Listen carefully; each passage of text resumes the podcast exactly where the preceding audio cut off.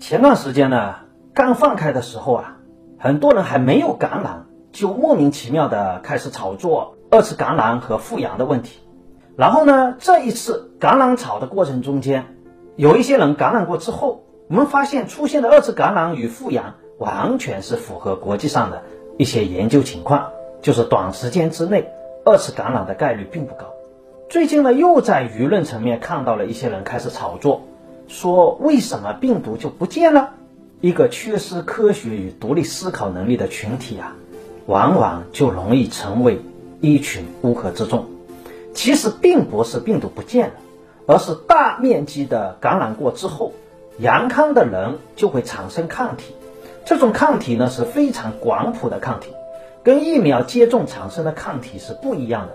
这种感染之后所产生的自然免疫。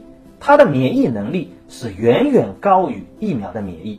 那么，在我们阳康了之后，获得了更加强大、更加广谱的天然免疫能力之后呢？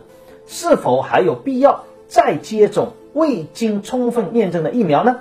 这个问题大家自己理解。最后送给大家一句俗话：“是药三分毒”，但这只是对常规药的总结，而有一些药物的毒性啊。可能远超三分。祝大家在新的一年里认知正常，身体健康，少被收割。